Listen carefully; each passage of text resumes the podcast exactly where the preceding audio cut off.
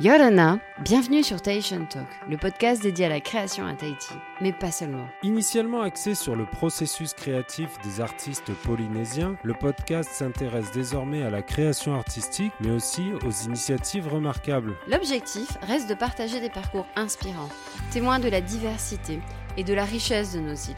Vous écoutez Tahitian Talk, un podcast co-animé par Myriam Abono et Benjamin Bridway. Yorana. Pour ce nouvel épisode, j'ai le plaisir de recevoir Marie-Hélène Villerme, photographe, réalisatrice et productrice. Au travers du parcours de cette artiste polynésienne, reconnue pour son talent et son perfectionnisme, nous évoquons sa passion de l'image, mais aussi son amour profond pour la Polynésie. Avec pudeur et sincérité, Marie-Hélène évoque sa recherche artistique et lumineuse, mais aussi comment elle s'est impliquée dans son projet de documentaire consacré à Puvana Oopa, une aventure qui l'a menée bien plus loin que ce qu'elle avait prévu au départ. Je dois vous dire que je suis vraiment très heureuse de cet entretien, car Marie-Hélène se livre peu souvent, toujours avec modestie et retenue. J'ai la chance de la connaître depuis longtemps, et elle fait partie de ces êtres précieux qui vous marquent et vous touchent profondément. C'est donc pour moi un réel plaisir de partager avec vous ce moment suspendu, et je l'espère flex, avec Marie-Hélène Villierne.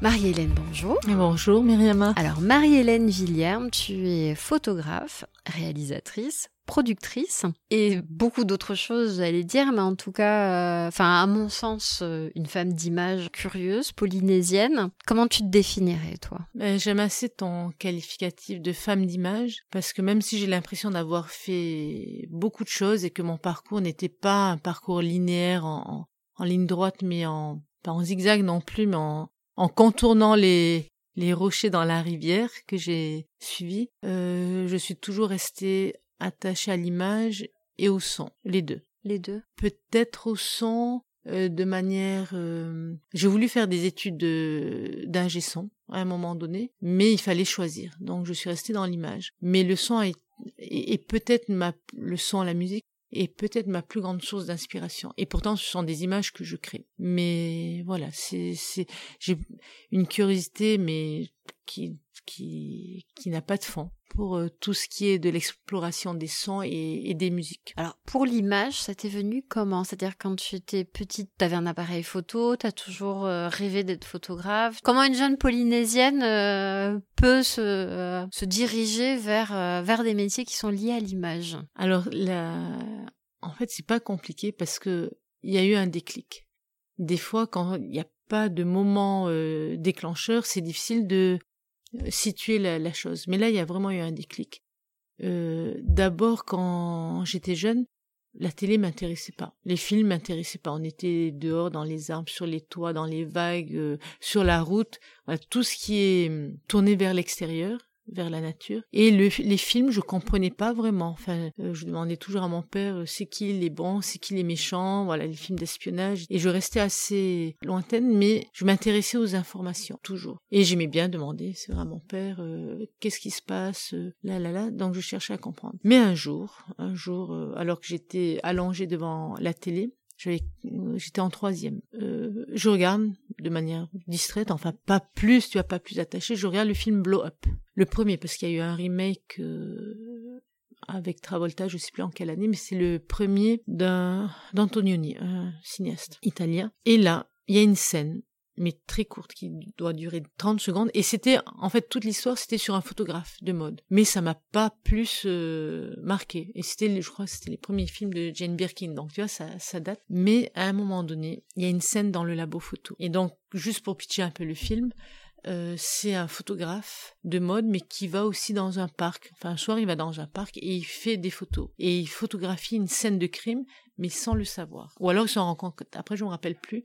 Mais en tout cas, il est dans le labo et il développe son, son négatif. Et il tire la photo, et là, la photo apparaît. Et là, je dis, c'est le métier que je veux faire. Donc, c'est ma le vie côté, a basculé. Le côté magique, un Ouais. petit peu de l'image qui se révèle. Complètement. Complètement. Là, s'il y a trois choses qui, qui me passionnent, qui me questionnent, pas seulement trois, mais c'est l'image, le son et la lumière.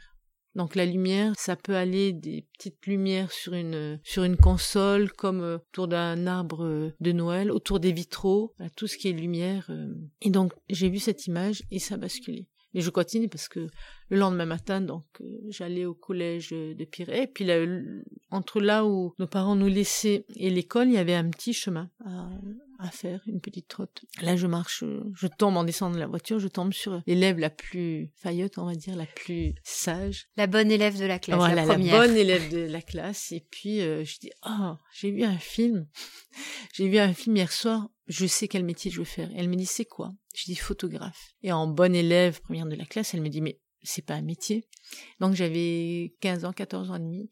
Jusqu'à 18 ans, j'ai plus rien dit. J'ai juste demandé à 17 ans et demi un appareil photo à mon père. Et d'ailleurs, mon premier stage de photo, je l'ai fait avec Yassine Kao. Ah, formidable. Et ensuite, j'ai fait voilà des études de beaux-arts en voulant faire du cinéma quand même. Pas tout de suite, mais j'hésitais entre la sculpture et la photo. Et en arrivant en France, ben, c'est là que j'ai découvert le cinéma. C'est vraiment là. C'était jusqu'à 18 ans. Alors, je connaissais pas le nom des acteurs, je connaissais pas le nom des, réalisateurs, des films, mais je suis tombée dans la marmite avec euh, l'ami d'amis qui m'a initiée au cinéma. Et là, il m'a tout de suite amené voir des films, euh, on va dire, d'art et d'essai. Et là, bon, j'ai plong- j'ai plongé. Alors que bon, quand même au début, je m'endormais dans les salles de cinéma. même le cinéma. Je m'endormais, mais après il a fallu prendre un rythme et tout ça et, et voilà j'ai donc ça ça veut dire aussi qu'il y a plein de blockbusters que j'ai jamais vus parce que ça m'intéresse pas et après il pas. m'a C'est une espèce d'éducation à l'image euh, sur Voilà. du, euh, du cinéma d'art et d'essai. et d'essai expérimental, et d'essai. Et donc, voilà, très vite. euh, et après trois ans d'école de beaux-arts, enfin une année de préparatoire et, le tronc commun, la même école que Virgita Imana a fait euh, après, après moi, euh, je me suis orientée vers une, une école de photo. Vraiment pour, euh, pour solidifier et pour m'ancrer aussi. Parce que j'étais pas sûre de ce que tu voulais faire par rapport à une Si, formation mais j'avais peur, j'avais peur de m'ennuyer en faisant que de la photo parce que j'aimais déjà toucher à tout. Et euh, mais j'ai quand même sauté le pas et puis c'est là que je me suis rendu compte que que c'était un métier avec euh, multifacette et que c'était inépuisable.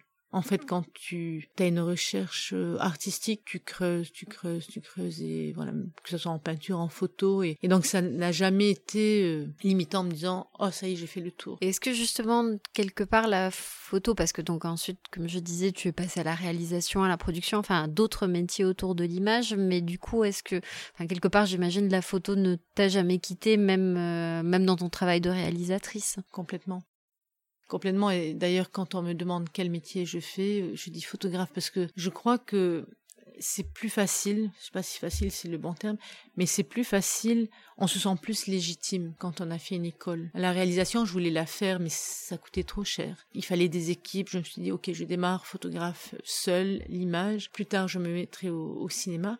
Mais voilà, c'est mon diplôme, c'est j'ai un diplôme de photographie, donc on me demande, c'est mon ADN, on dirait que c'est photographe, tu vois, et réalisatrice aussi, mais en premier. Oui, je comprends. Puis il y a une question de maîtrise aussi certainement. Enfin, j'imagine que tu, même si bon, euh, on va y venir dans la réalisation, tu as quand même, tu es pas, pas une novice non plus, mais j'imagine que euh, quelque part tu as expérimenté beaucoup plus de choses variées dans la photo. Oui, mais tu, tu vois, euh, je veux dire que depuis euh, une dizaine d'années, j'en fais presque plus. Et ben c'est la question que j'allais te Ouais. poser parce que c'est vrai que je me demande en te, en te parlant, je me demandais si tu photographies toujours parce que c'est vrai que j'ai vu évidemment quelques photos de toi. euh, ouais, dans la, le projet que tu avais mené euh, Smile for Peace, donc qui date de 2017, il me semble. c'est ça. C'est ça. Hein Et euh, mais c'est vrai que depuis, enfin voilà, c'était présent, mais j'allais dire c'est pas quelque chose que tu as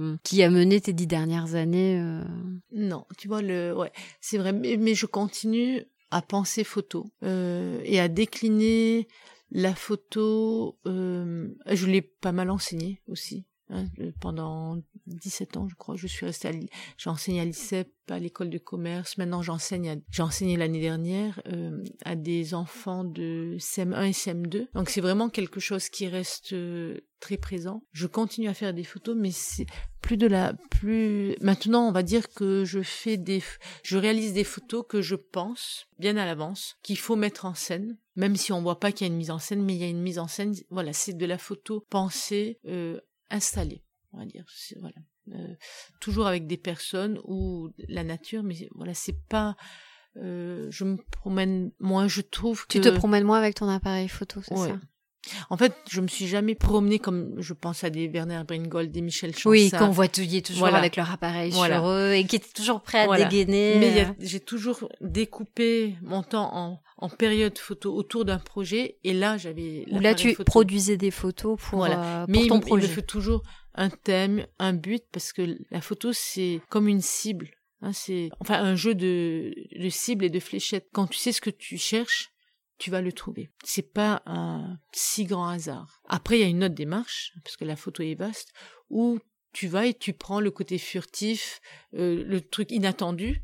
Et inattendu, alors c'est pas forcément un gros événement qui se passe devant toi, mais ça peut être une lumière, un truc comme ça. Et là, on a le iPhone pour faire, tu vois. Bien sûr. Donc on, on, sort le iPhone. Mais c'est j'ai une démarche toujours thématique qui veut exprimer en photo quelque chose que j'observe peut-être depuis des années, je peux l'observer. Il y a une photo que j'ai faite il y a en, en janvier 2019, j'ai mis dix ans avant de la penser. Et là, quand je l'ai pensée, c'était au Méridien, lors d'une exposition euh, Art in Méridien. Je, je l'ai imaginé, cette photo, je l'ai faite dix ans après. 2009-2019. Mais parce que j'avais trouvé tous les acteurs, tout, tous les paramètres, ça reste quand même, hein, je rumine. Euh, oui, donc du coup, même si tu ne photographies pas quotidiennement, la photo fait vraiment partie quotidiennement de, de toi, de ta réflexion. De, de... ma réflexion, voilà. C'est, on a, on a des réflexions artistiques, c'est-à-dire qu'on pense euh, le plein, le vide, le sombre, la lumière, euh, les couleurs, les formes. Alors justement, les couleurs, parce que moi, je, je, je l'image que j'ai de, de ton travail photographique, c'est le noir et blanc. Je pense que c'est aussi beaucoup lié aux,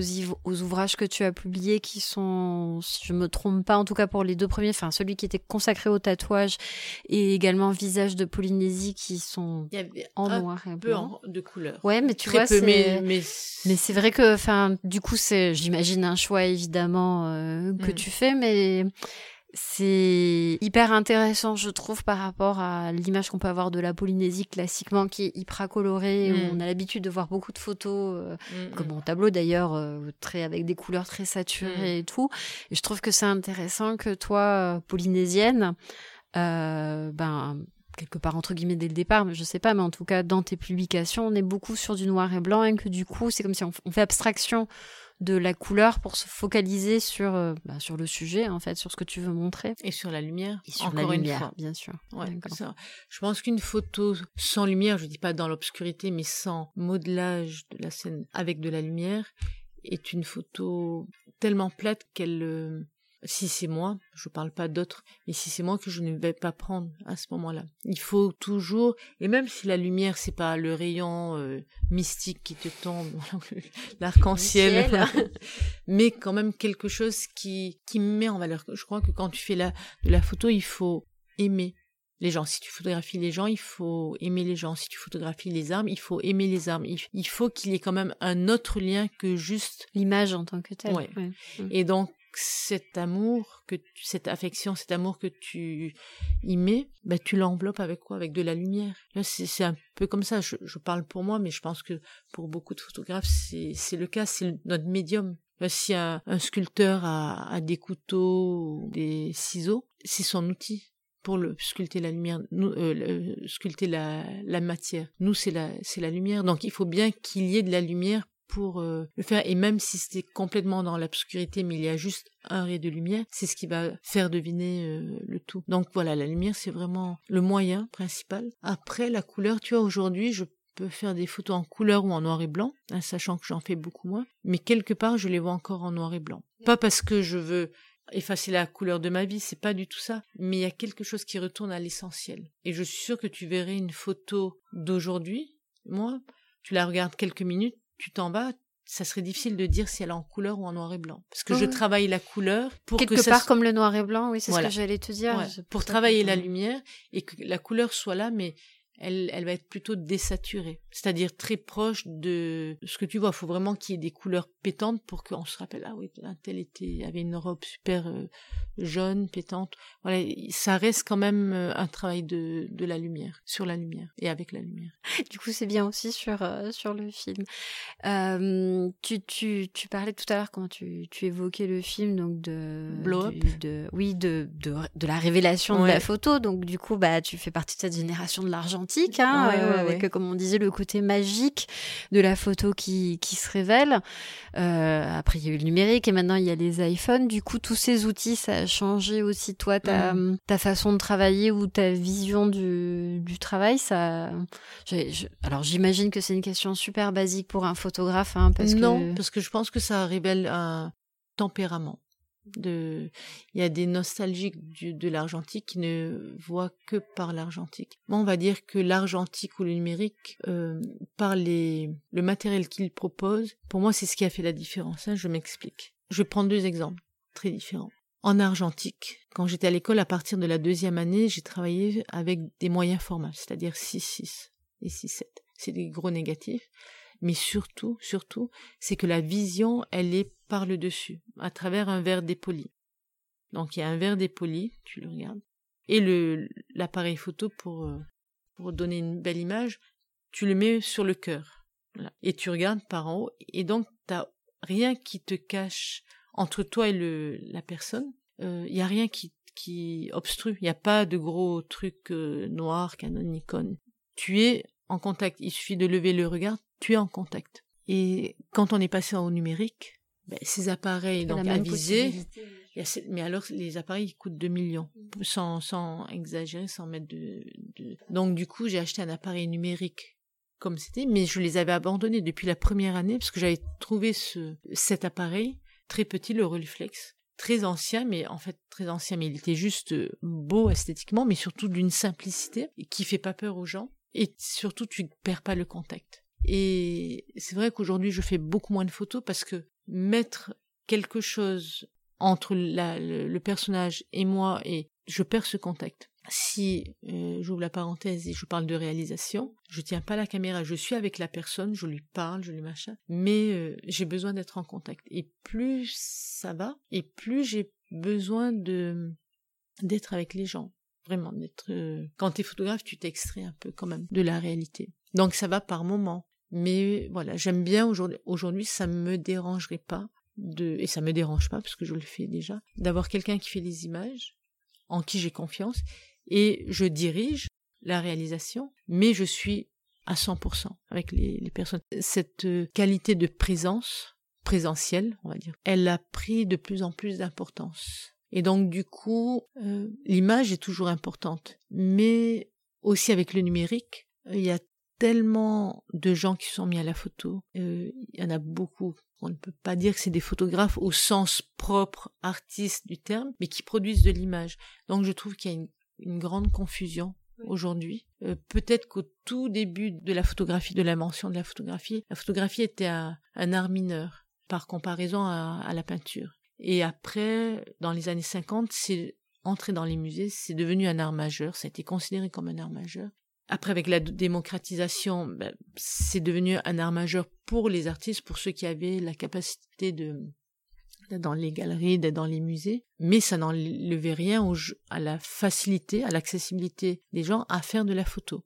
Mais il y avait quand même, tu vois, une petite Oui, euh, une certaine- démarcation. il fallait contraste, euh, Voilà. l'ouverture, enfin voilà, Voilà. il fallait. Il y avait, voilà, il y avait, un- t'avais, comme euh, on va parler pour un architecte, d'avoir le compas dans l'œil, il fallait quand même avoir le, un minimum de bagage technique. voilà, et de lire la lumière, tu vois, de, de savoir euh, qu'est-ce que ça allait donner. Et je me rappelle que sur les Heiva, moi j'avais peut-être deux films à 12 poses, donc 24 photos. Allez, quand j'étais très riche, c'était 36 photos sur toute la soirée. Aujourd'hui, Tu peux en faire 2000, oui, si tu veux. 2000, ouais, bien ben, sûr. c'est- voilà, Mm. c'est ce que je vois. Mm. Donc, on regarde plus les choses, on n'est plus présente et au moment paf, au moment euh, T, c'est là que tu dois déclencher.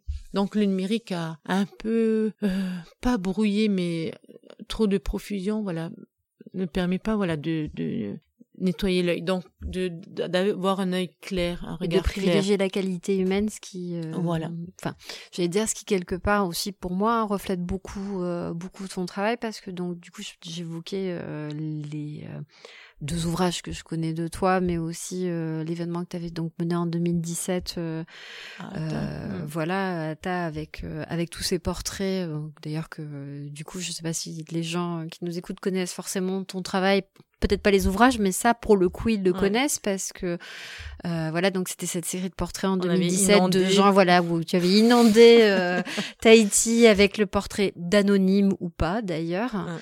Euh, et je, enfin, je me rappelle qu'on avait discuté ensemble de ce projet à l'époque puisque c'était quelque chose que tu avais fait en réaction en fait Oui. à- avec les élèves de l'ICEP. Ouais. Voilà. Et de Euh, l'ECT. et de l'ECT, voilà, euh, suite à bah, des événements violents et tu avais voulu Ouais. montrer un autre visage de la Polynésie, puis les amener aussi eux à, à se regarder. Donc c'était une, enfin d'abord une très belle initiative, ça je- je- j'en suis pas étonnée, mais je trouve que c'était très cohérent par rapport aussi à ton travail photographique postérieur parce qu'on est quand même beaucoup dans ce que Antérieur, tu fais, antérieur, oui, pardon, sur tout ce qui est euh, identitaire, Mm. regard. euh, et donc, du coup, ben, comme tu le disais tout à l'heure, avec une relation humaine, avec un regard sur l'humain aussi, hein, que, enfin voilà, qui implique euh, une implication du photographe, qui est Mm. pas juste un regard froid, Mm. qui, euh, Mm. qui, qui est ou généreux ou tendre en tout cas, euh, ou parfois, enfin, je sais pas si, c'est comme ça que je perçois ton travail en tout cas. hein.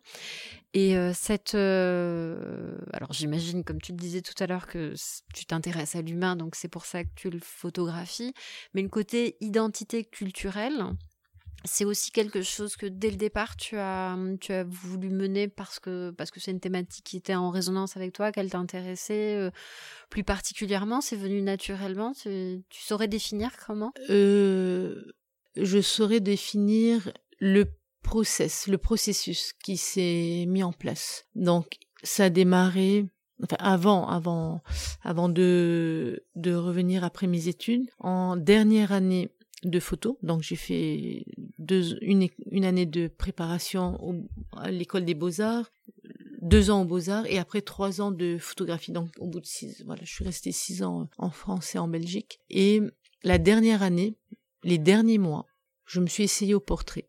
Et euh, évidemment, on avait plein d'exercices, mais en travail personnel, je me suis intéressée au portrait. Et donc, en revenant, mais c'était le quand tu touches au portrait, c'est le thème photographique. Donc, tu y vas, hein, mollo, tu y vas sur les, tes petits pieds. Et quand je suis revenue, ici c'était 90, 990, et le, la première proposition que j'ai eue, c'est par Théa Hirschon, qui faisait un, qui commençait un livre sur les tatouages et qui était en panne de, en, en plein milieu du, du guet parce que euh, voilà, elle avait des soucis et tout ça et les photos étaient à moitié faites dans le livre et elle m'a dit est-ce que tu veux faire euh, un tiers, enfin le dernier tiers qui reste? Et puis finalement j'ai fait la moitié et tout de suite quand elle m'a demandé de faire des photos, en sortant d'une école, euh, tu connais ça aussi, tu travailles, tu fais pas les choses en l'air. On te donne un thème, il faut qu'il y ait de la réflexion derrière, il faut qu'il y ait un Le concept, sens. le sens, Le voilà. Mais à chaque fois, c'était quelle, mademoiselle, quelle, Quel est le sens que voilà. vous voulez donner? Oui, quelles sont vos vois. références? Mais voilà,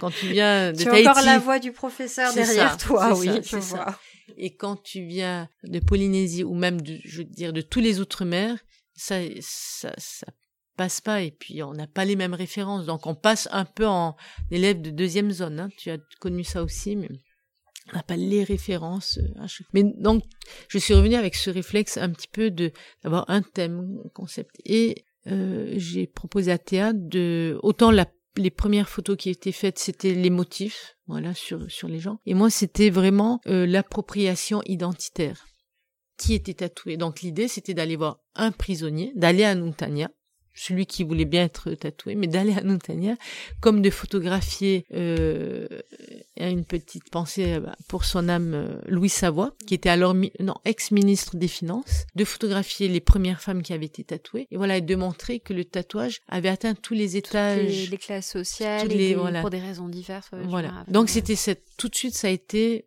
il y a eu ce côté euh, sociologique c'est on reste artiste mais voilà ce regard sur la société contextualiser le, truc. Et donc ça, ça a été mon premier projet ici, premier, euh, première publication. Et après, ben, j'arrive au milieu des années 90, donc après ce projet. Et là, euh, on se dit que c'est bientôt l'an 2000, que les choses vont changer ou pas, mais qu'il y a beaucoup de personnes qui sont à une époque charnière, qu'on est dans une époque charnière. Et donc l'idée, c'est de photographier ces personnes âgées, plus ou moins âgées, mais celles qui ont vécu.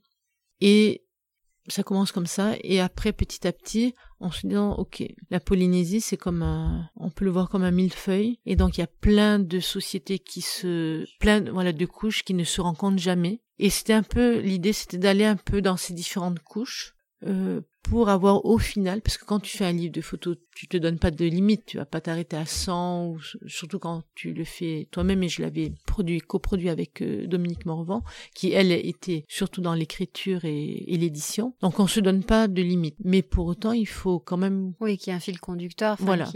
Voilà. Donc pour avoir un fil conducteur tout au long et pour savoir quand est-ce qu'on a quelque chose de, qui se tient et qui est abouti, ben je me suis, on s'est dit qu'il fallait quand même montrer ces différents visages et ces différentes couches de la société qui, voilà, qui ne se croisent pas forcément. Et voilà, l'idée identitaire est et, et à partir et en fait chaque livre a été et ça c'était une petite euh, coquetterie que je faisais c'est-à-dire que dans un livre je prenais une photo pour l'amener dans un autre livre. Tu sais un peu comme la tradition de prendre une pierre du marais pour aller fonder une autre. Ouais, et donc dans tous mes livres il y a une photo qui est pas ah, la même. il faut chercher. Ouais, voilà, c'est ça. Maintenant que tu nous donnes la clé, d'accord. Donc du coup, il y avait une photo qui était dans le tatouage qui voilà. d'accord. Voilà. C'est comme voilà quelque chose qui t'amène à autre chose et en faisant le livre sur euh, visage de Polynésie donc euh, sur ces portraits, je me suis dit après que ce qui disparaissait quand même ça disparaît pas vraiment mais c'est de moins en moins palpable, c'est le sens de la communauté.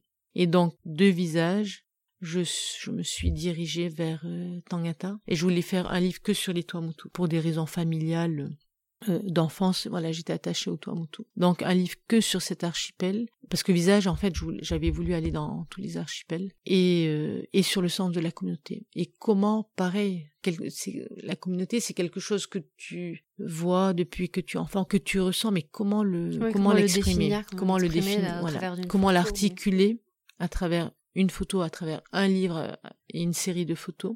Donc voilà, donc c'est toujours identitaire, mais c'est comme si à chaque fois on prenait un petit pas de recul. Ouais, C'est un autre fil que tu tires. Voilà. Et après, c'est les destins collectifs. On arrive à Povana. Et ce que j'ai déjà fait, pour moi, je ne ressens pas le besoin de le refaire. On pourrait faire encore des livres sur euh, l'identité des, mais c'est fait. Et donc tu évoquais Pouvana et donc on disait donc euh, en fait progressivement tu es passé euh, d'un travail photographique à, à la réalisation. Mm. Donc tout à l'heure tu m'expliquais que en fait des, des, des, des, tes études en fait ça le cinéma l'image mm. aussi animée a commencé à à t'intéresser. Mais bon, alors bon, pour connaître un peu ton parcours, je sais que tu n'es pas arrivé à Pouvana comme ça tout d'un coup. Hein, qui non, je suis lente. Hein. Oui, non, c'est pas ça que je veux non, dire. Mais, c'est vrai, Non, mais ce que je veux dire, c'est qu'il y a quand même eu des étapes entre temps, entre la photo et euh, et la réalisation. Mais on peut dire que c'est vrai que, enfin, il, me semble hein, que ce documentaire, c'est ton premier projet complet mené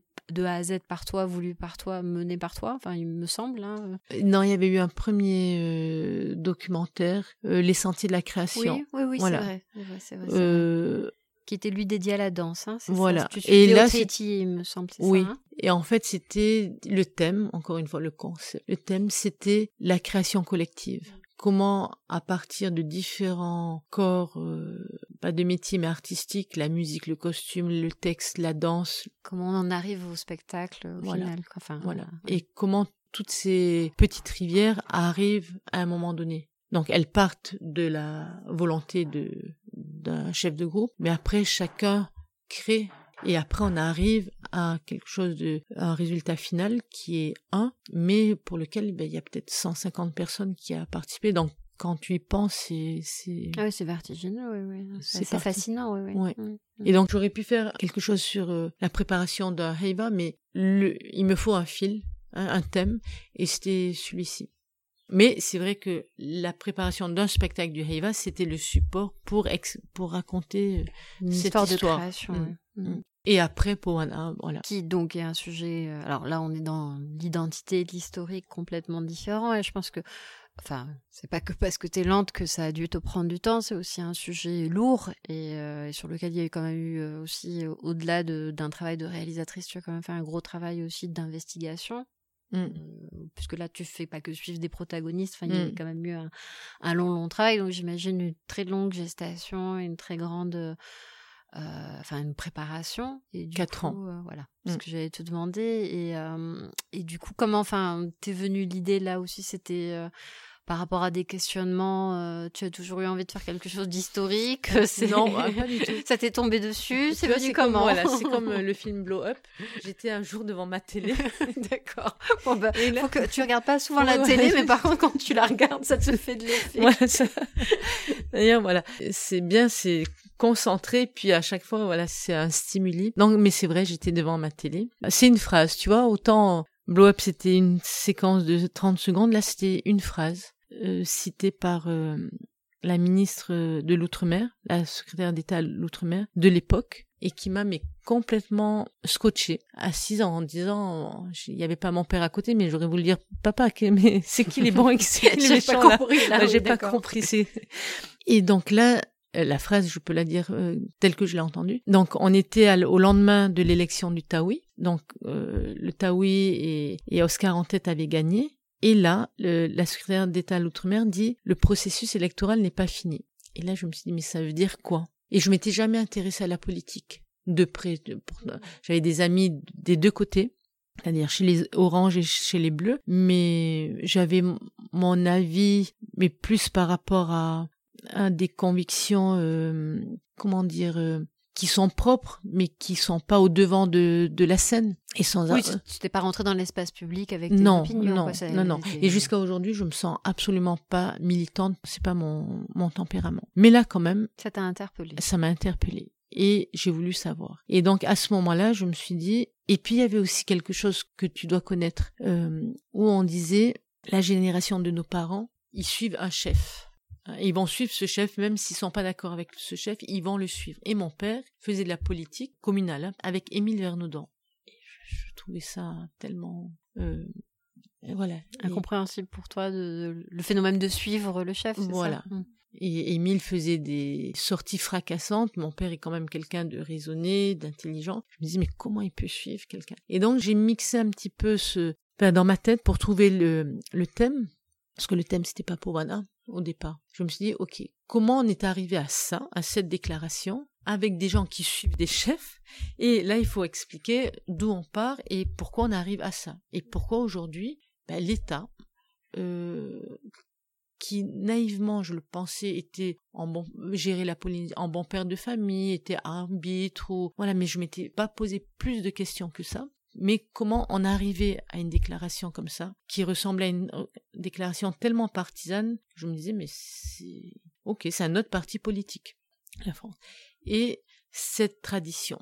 Et donc là, j'ai commencé à me renseigner et à me dire, ok, d'où il faut partir? Évidemment, quand on se dit qu'il faut partir, qu'il faut passer, en faisant marche arrière, qu'il faut passer par la période des, des essais nucléaires. Mais ça me suffisait pas. Il y avait, c'était pas, c'était pas encore euh, suffisant. Et donc en parlant autour de moi, euh, euh, comme ça, et je dois le cette euh, sage euh, recommandation de Théa Hirschon toujours qui me dit mais donc il y avait Powana dans l'histoire.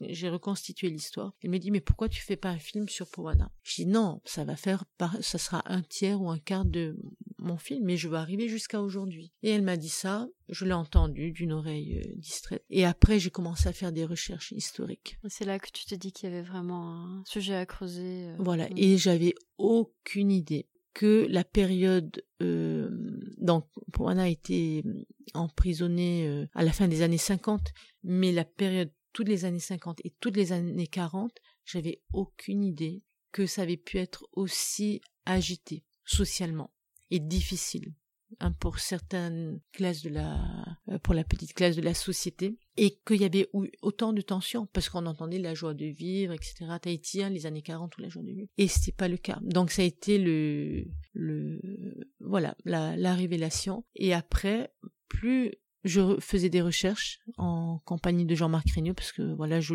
lisais un petit peu, mais il me donnait des cours d'histoire une fois par semaine. Je il a bien voulu le faire euh, pour m'expliquer tout le contexte. Donc j'avais besoin de comprendre le contexte.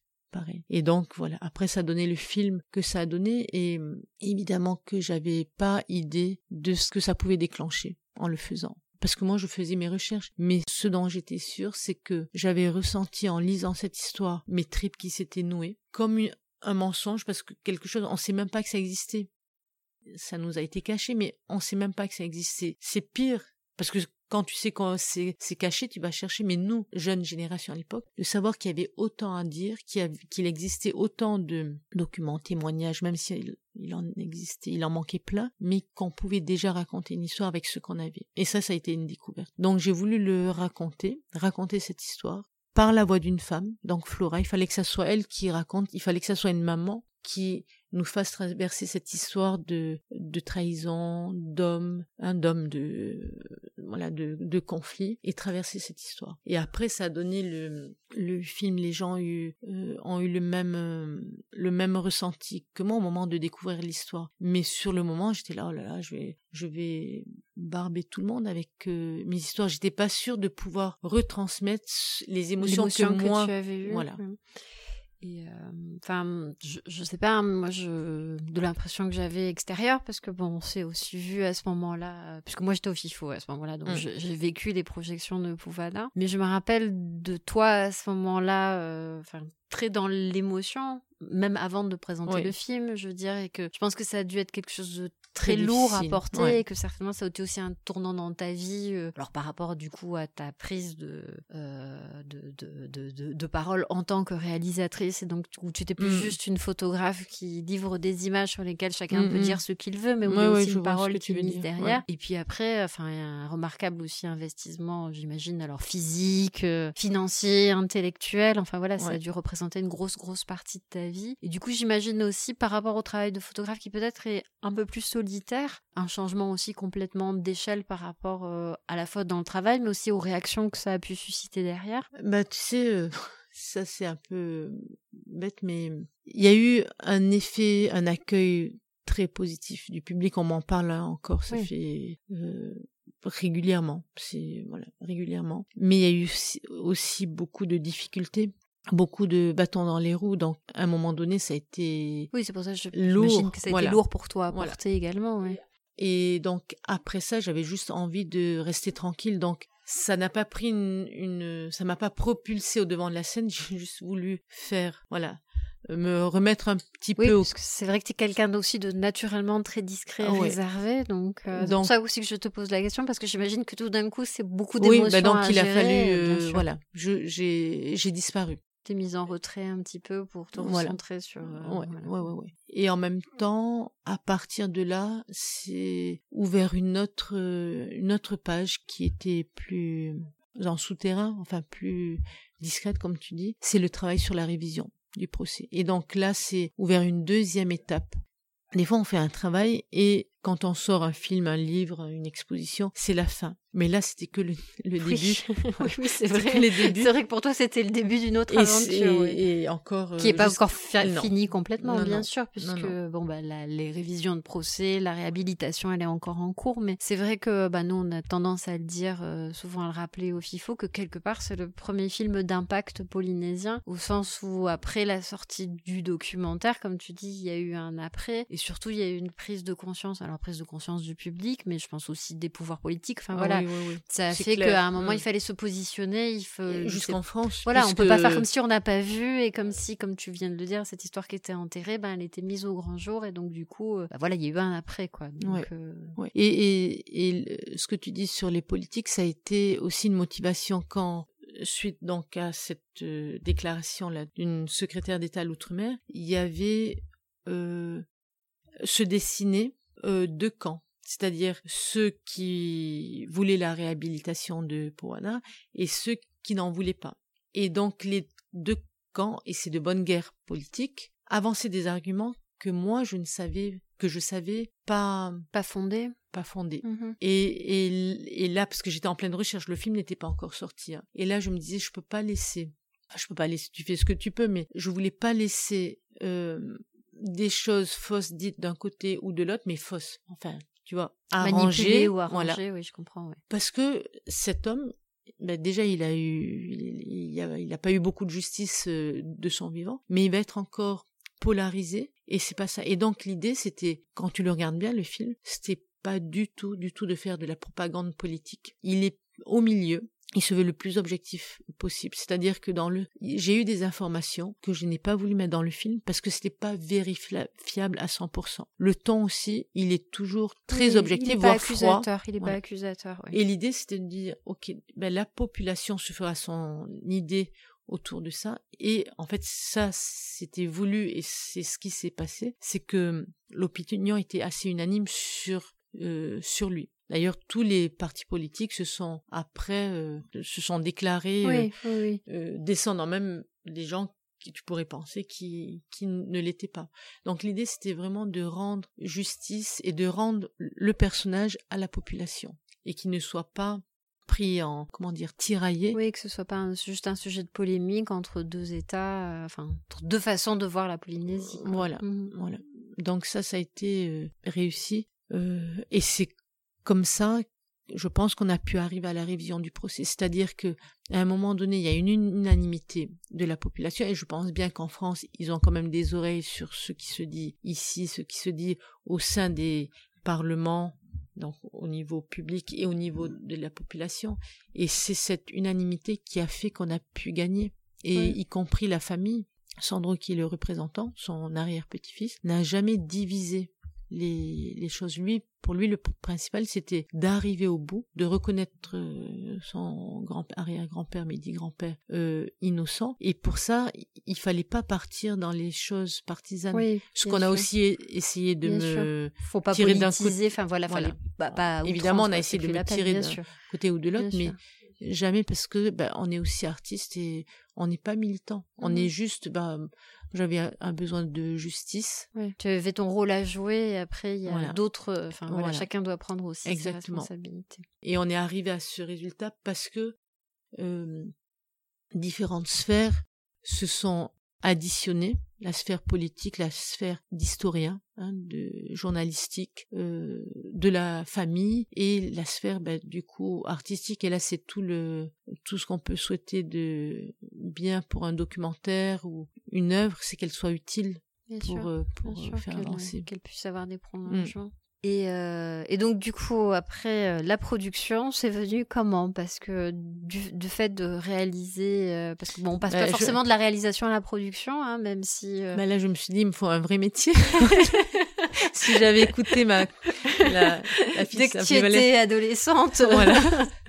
J'ai dit bon ben là un vrai métier. En fait c'est par ma participation au FIFO par le film que j'ai été invitée Enfin, l'invitation était ouverte à tous ceux qui voulaient y participer, mais donc j'ai eu l'invitation, comme tout le monde, à participer à une formation mhm. en Nouvelle-Calédonie sur cinq semaines. Quatre semaines plus une semaine de festival euh, par euh, René Boutin. C'était un... Ouais. Mhm. Et c'était euh, une formation financé par euh, le Fonds du Pacifique, non, il me semble, c'était pas ça. Un peu, mais surtout par le Fonds du Pacifique et je crois par la Commission européenne. Oui, il me semble. Donc c'était un projet de formation très vaste et l'idée c'était de former des producteurs dans le dans le bassin Pacifique. Dans le bassin Pacifique et il y avait gens de Vanuatu et tout ça de Tahiti, on était deux et il y avait deux ateliers, soit l'écriture de scénario, soit la production. Et je me suis dit, bon, papa et maman voudraient que je fasse un grand métier. il est temps. il est temps. Il est temps de faire des choses sérieuses maintenant.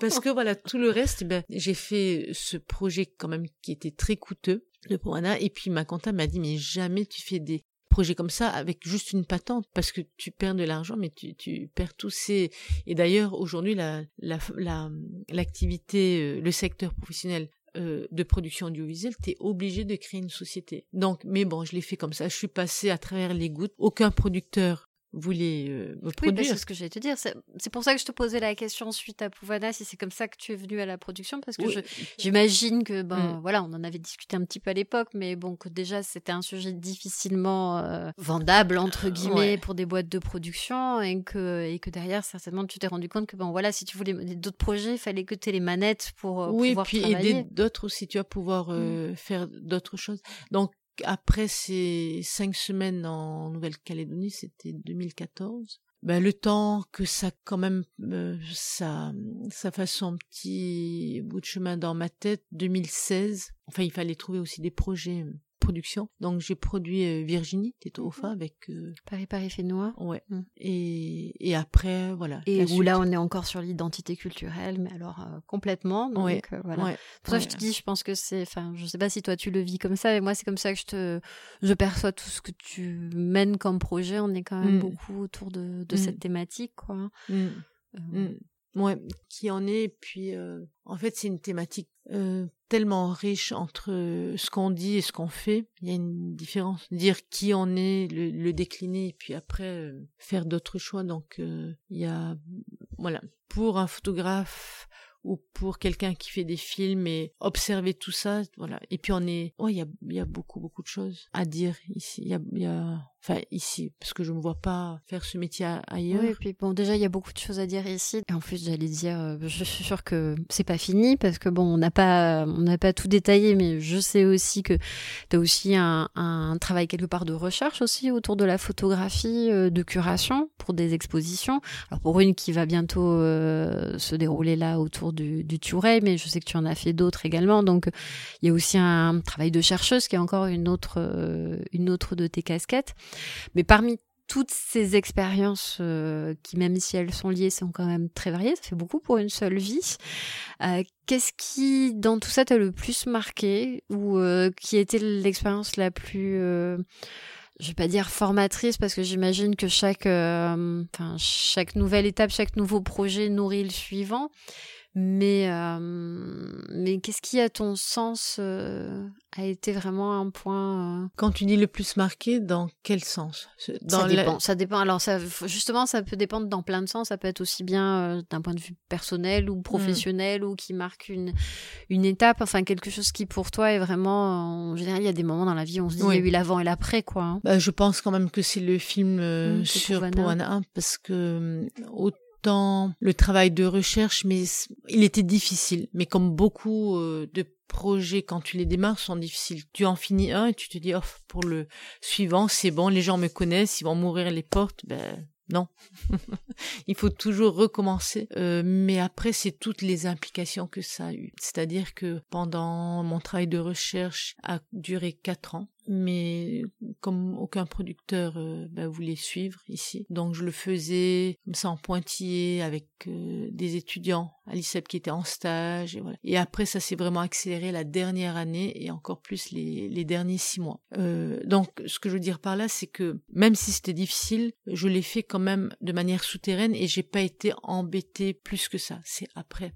Mhm. Une fois que oui, que ça a été plus compliqué, c'est une fois qu'il est sorti, bien sûr. Voilà au moment entre, au moment de la sortie ou en tout cas le film était annoncé et jusqu'après. Mais ça a été format enfin marquant euh, par l'impact que ça a eu parce que ben, forcément on, est sensible à l'émotion du public et il y en a eu euh, beaucoup donc déjà ça ça a été marquant. Il n'y a pas eu d'autres expériences où, où ça a été plus marquant. Et hum, après comme on le disait tout à l'heure quand ça ouvre sur quelque chose c'est-à-dire que hum, ne serait-ce que sur la famille. J'étais en contact avec euh, Lola, la, la maman de Sandro et la, fille, petite fille de Poana, mais élevée comme sa, sa fille parce que son papa avait été mort jeune. J'étais en contact avec elle. Mais quand, après un long travail comme ça, où tu vas quand même chercher hein, dans la personne, dans tout ce qui s'est passé, d'être, euh, de devenir proche comme un, un membre de la famille. La famille, c'est quelque chose de bien, je trouve. Parce que des fois, on peut faire quelque chose et puis on, c'est un peu, euh, comment dire, la terre brûlée derrière. Je fais, puis après,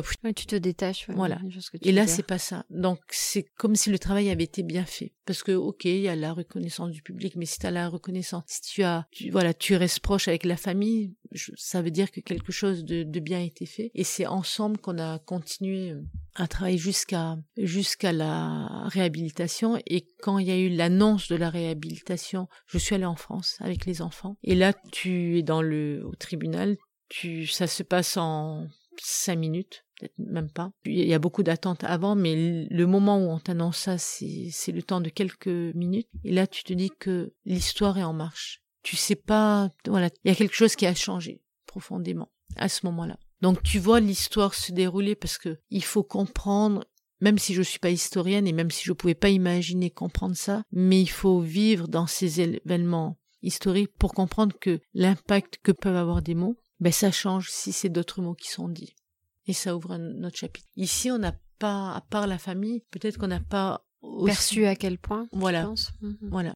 Et qu'il y a encore des choses à faire à, à ce niveau-là. C'est-à-dire que c'est une réhabilitation, c'est une victoire et c'est peut-être que ce qu'on n'a pas réalisé ici, c'est que ça redistribuait les cartes.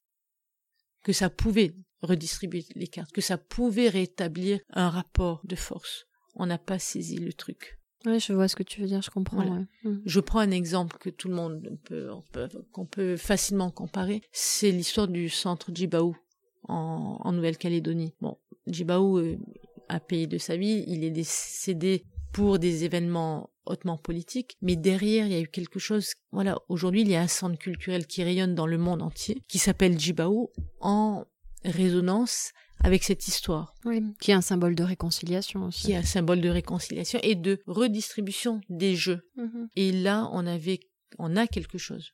On va pas parler au passé. On a quelque chose qui a la même euh, puissance. On l'a pas saisi. Mais c'est pas trop tard. C'est pas trop tard.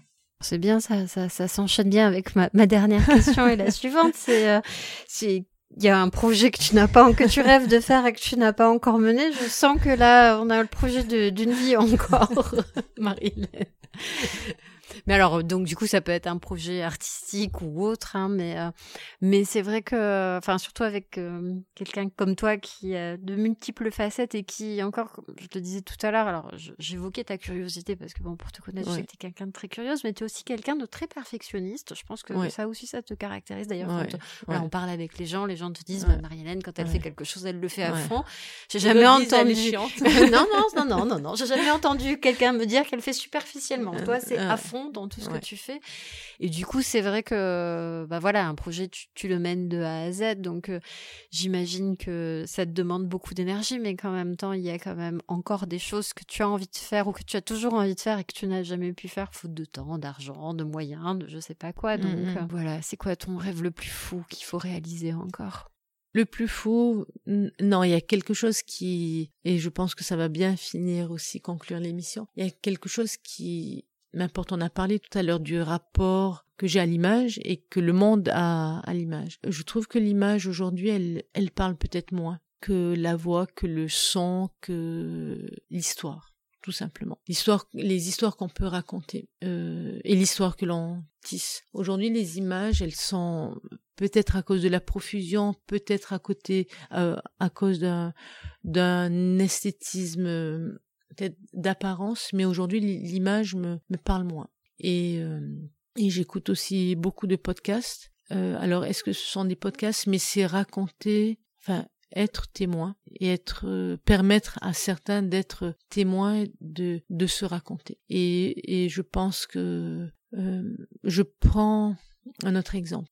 Quand je faisais de la photo en 90, dans les années 90, euh, l'histoire du droit à l'image, c'était une parole qu'on se donnait. Et je sais qu'avec des personnes, j'aurais sorti un papier, mais ça aurait tout, tout brisé, parce que c'est une parole qui est donnée. Ensuite, il y a aussi le fait que les gens veulent monnayer leur image. Et pour moi, c'est, c'est pas concevable que ça soit d'un côté ou de l'autre. Quand tu fais des documentaires, que tu prends du temps et que cette personne est acteur, c'est différent. Tu le payes pour le temps qu'il a passé. Mais pour une image, ça dépend ce que tu en fais. Bien sûr. S'il y a une, une, une exploitation commerciale et tout, je reconnais. Mais je me retrouve plus dans, Dans la façon dont on gère l'image aujourd'hui. Voilà. Mhm. c'est-à-dire que ce que j'ai fait en image, ça n'a jamais été à des fins commerciales, c'est-à-dire carte postale, livre à grand tirage et tout ça. Donc il faut se retrouver. C'est comme si on, voilà, on, revenait aux, aux choses, euh, pas au troc, mais voilà, il y a, y a un échange. Donc c'est ce qui m'a un peu éloigné de l'image. Et je me sens plus de mettre mon appareil ph- photo devant. Autant je l'ai fait, je l'ai fait quand, avant de partir faire mes études pour mon book photo, j'allais au marché, je prenais des gens. Mais aujourd'hui, je pourrais même pas avoir. C'est même pas un courage parce que avec plus d'expérience, tu peux dire que tu peux penser que tu as plus de courage. Non, mais c'est c'est pas pensable. Pour moi, c'est pas comme ça. Oui, je comprends le que tu veux rapport. dire. Le rapport a changé. On Le n'est plus rapport dans un rapport humain, mais dans un rapport justement de d'image. Ouais. Et du coup, euh, Voilà, il y, a- il y a beaucoup, beaucoup d'images. Et là, je vraiment, je jette la pierre à, à personne. Mais voilà, je me retrouve plus là-dedans. Donc, tout à l'heure, quand je parlais de photos qui sont plus euh, pensées, c'est voilà, c'est donner des sentiments en images. Mais je trouve que le monde du euh, de l'audio, j'ai développé des petits concepts euh, d'histoire à raconter. Parce que je pense que l'histoire et la voix, en général, c'est ce qui reste. Si les choses disparaissent, le fait d'avoir raconté cette histoire et de la transmettre, ça permet de vivre. Et pour se raconter, je trouve que c'est un médium qui est encore très vrai et qui, qui prend aussi en compte euh, un autre aspect que l'image ne prend peut-être pas en compte, c'est de, de se dire qu'il y a autant de vérité que de personnes. Et Mm. j'aime bien cette idée qu'il n'y a pas qu'une seule vérité, mais toutes les vérités. Et donc, avec ces histoires, tu, tu touches, autant avec l'image, je pouvais raconter la communauté. Et si je devais continuer à travailler, ça serait su- sur ce sentiment que tu peux voir qui est palpable en image, mais autant cette histoire de vérité à plusieurs voix Mhm. et d'individus, et c'est même, même nos légendes, il y a, il y a mille et une façons de raconter nos légendes. Donc voilà, c'est quelque chose qui est, reste à explorer. Donc un podcast à venir peut-être alors. C'est une révélation exclusive. Non, mais je, je, te rejoins complètement. Mm. C'est vrai que ça, ça permet de donner une intimité qu'on perd de plus en plus. Et je trouve d'ailleurs moi aussi assez encourageant de, de voir que, ben, que c'est euh, que la voix, que le, le podcast, que tous ces nouveaux médiums se développent quelque part peut-être en réaction justement à cette profusion d'images parce que ça permet mm. de donner du, du sens, du temps. Tiens, on, on revient sur le sens, tu vois, comme on Mm. est cerné. Ouais. Et, euh, et du coup, bah écoute, c'est plutôt une bonne nouvelle parce que je ne doute pas que tu le feras complètement du coup. Bah, merci en tout cas pour, euh, pour ce temps passé ensemble. Et puis, Merci, euh, c'est agréable de se parler euh, Oui, de cette manière-là aussi. Mm. ouais, hein, ça change. Et puis, ben, pour ceux qui nous écoutent, sachez que vous verrez quand même beaucoup de travaux de Marie-Hélène bientôt dans les rues. Et, et donc, on espère aussi par la voix. Voilà. Merci. Merci.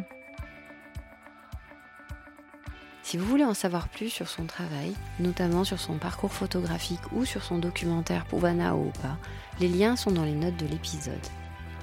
Merci encore de nous suivre et de nous laisser des commentaires positifs de préférence et même des étoiles sur Apple Podcast. Cela nous aide énormément pour faire connaître les univers créatifs polynésiens. À bientôt.